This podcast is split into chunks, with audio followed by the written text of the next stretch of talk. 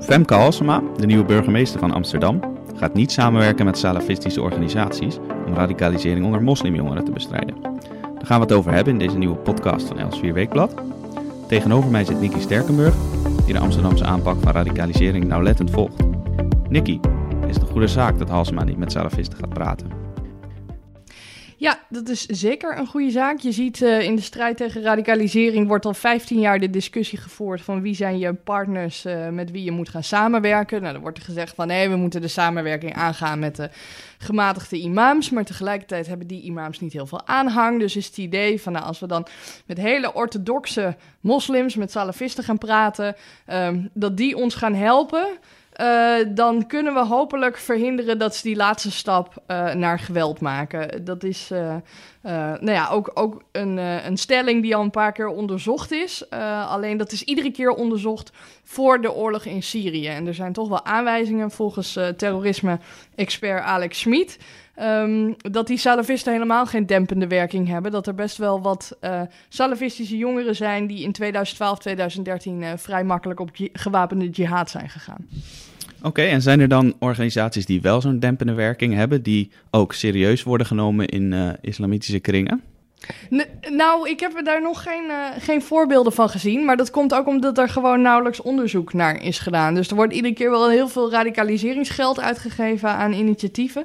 Maar er, er is nauwelijks geld om te onderzoeken of dat te evalueren en of te kijken wat werkt. Er is ook um, heel veel onderzoek naar waarom worden jongeren terrorist. Maar er is bijvoorbeeld bijna geen onderzoek naar waarom worden deze radicale jongeren geen terrorist. Dus daar uh, zou eerder naar gekeken moeten worden de vorige burgemeester, waarnemend burgemeester Josias van Aartsen, die zei dat gehamer op salafisme vervuiling van het debat was. Hij zei namelijk dat salafisme binnen de islam geen stroming is. Hij vond het te breed eigenlijk. En daarom zei hij dat hij best wilde samenwerken met orthodoxe imams. Snap jij die redenering? Vanuit hem gezien, Josias van Aartsen is uh, ooit samenwerking aangegaan met de Haagse Asuna moskee, wat toch bekend staat uh, als een, uh, een salafistische moskee. Het is een heel lastig debat. Een salafistische moslim zal altijd zeggen: Ik ben een oprechte, ware moslim. Die zal nooit zeggen: Ik ben salafist. Dus in die zin snap ik wel dat Van Aartsen daarin meegaat. Maar gewoon in de wetenschappelijke discussie. Uh, maar ook binnen de islam. Ook met de gelden vanuit Kuwait en de golfstaten en dergelijke. Is er wel degelijk een onderscheid tussen wie salafist is en uh, wie niet. En wat salafisme is en wat niet. Dan een, uh, een ander onderwerp. Uit jouw onthulling over de grijze campagne in Amsterdam. Dat is dat project van Eberhard van der Laan. Uh, daaruit werd bekend dat hij in eerste instantie opdracht gaf om religie niet te betrekken bij de radicaliseringsaanpak. Denk jij dat Halsema ook zulke denkbeelden zou kunnen hebben? Of onderkent zij wel dat de islam een belangrijke voedingsbodem is voor radicalisering? Nou ja, islam is een van de voedingsbodems. Er is, uh, er is uh, bij de Hofstadgroep veel onderzoek naar gedaan en daar kwamen verschillende factoren bij. Maar religie was het niet alleen, uh, maar ook sociaal-maatschappelijke achterstand was het niet alleen. Ik ben heel benieuwd waar Femke Halsema mee komt. Zij wil een, een team van experts oprichten om daar haar aanpak op te baseren. Maar ja, die experts zijn het ook niet eens met elkaar. En daar komt ook nog eens een keer bij dat heel veel onderzoek naar radicalisering vooral gebaseerd is op aannames en niet op Um, nou ja, dat het echt evidence-based is. Dus ik ben heel benieuwd waar Halsema mee gaat komen. Want ze zal toch politieke keuzes moeten gaan maken erin. Met wat ze wel uh, uh, interessant vindt en wat niet. Ja, nou, een van die politieke keuzes, dat was over de El Tawhid moskee. daar werd vorige maand, of begin deze maand, bekend dat daar IS-gangers onderdak zouden hebben gekregen. En dat de politie er niet welkom zou zijn. Daarom zei een meerderheid van de Tweede Kamer dat de politie daar moest ingrijpen. Maar Halsema heeft bekendgemaakt dat ze geen reden ziet om die moskee te sluiten, omdat er geen strafbare feiten nog zijn gepleegd. Of althans, daar is geen bewijs van. Hoe kijk jij daar tegenaan? Het is heel lastig om in te grijpen in de moskeeën. We hebben het eerder gezien bij de Al-Qibla-moskee in Zoetermeer. Daar heeft wel een imam jongeren geronseld die, uh, die uiteindelijk naar, uh, uh, naar Syrië en, eh, en Irak zijn gegaan om zich aan te sluiten bij de jihad.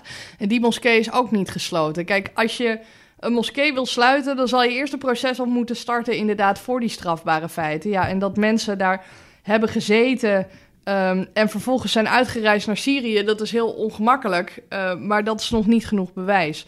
Dus je zou eerst een strafrechtelijk onderzoek moeten afwachten. En ik vind dat de Tweede Kamer wel heel makkelijk zo'n one-liner er tegen aangooit dat er ingegrepen moet worden. Ehm, terwijl je uiteindelijk toch altijd nog een keer de wet moet volgen. En dat is soms heel onhandig, omdat het heel lastig te bewijzen is. Ehm, maar uiteindelijk denk ik ook met de El moskee uh, dat het heel lastig is uh, om te bewijzen dat die moskee een, een bijdrage heeft geleverd in de uitreis van de jongeren. Er zijn ook jongeren die bijvoorbeeld in de redelijk gematigde liberale blauwe moskee zijn verbleven voordat ze naar Syrië gingen. En de blauwe moskee ligt niet onder vuur. De El is natuurlijk wel iets andere kwestie, omdat die moskee een vrij lang radicaal uh, verleden heeft.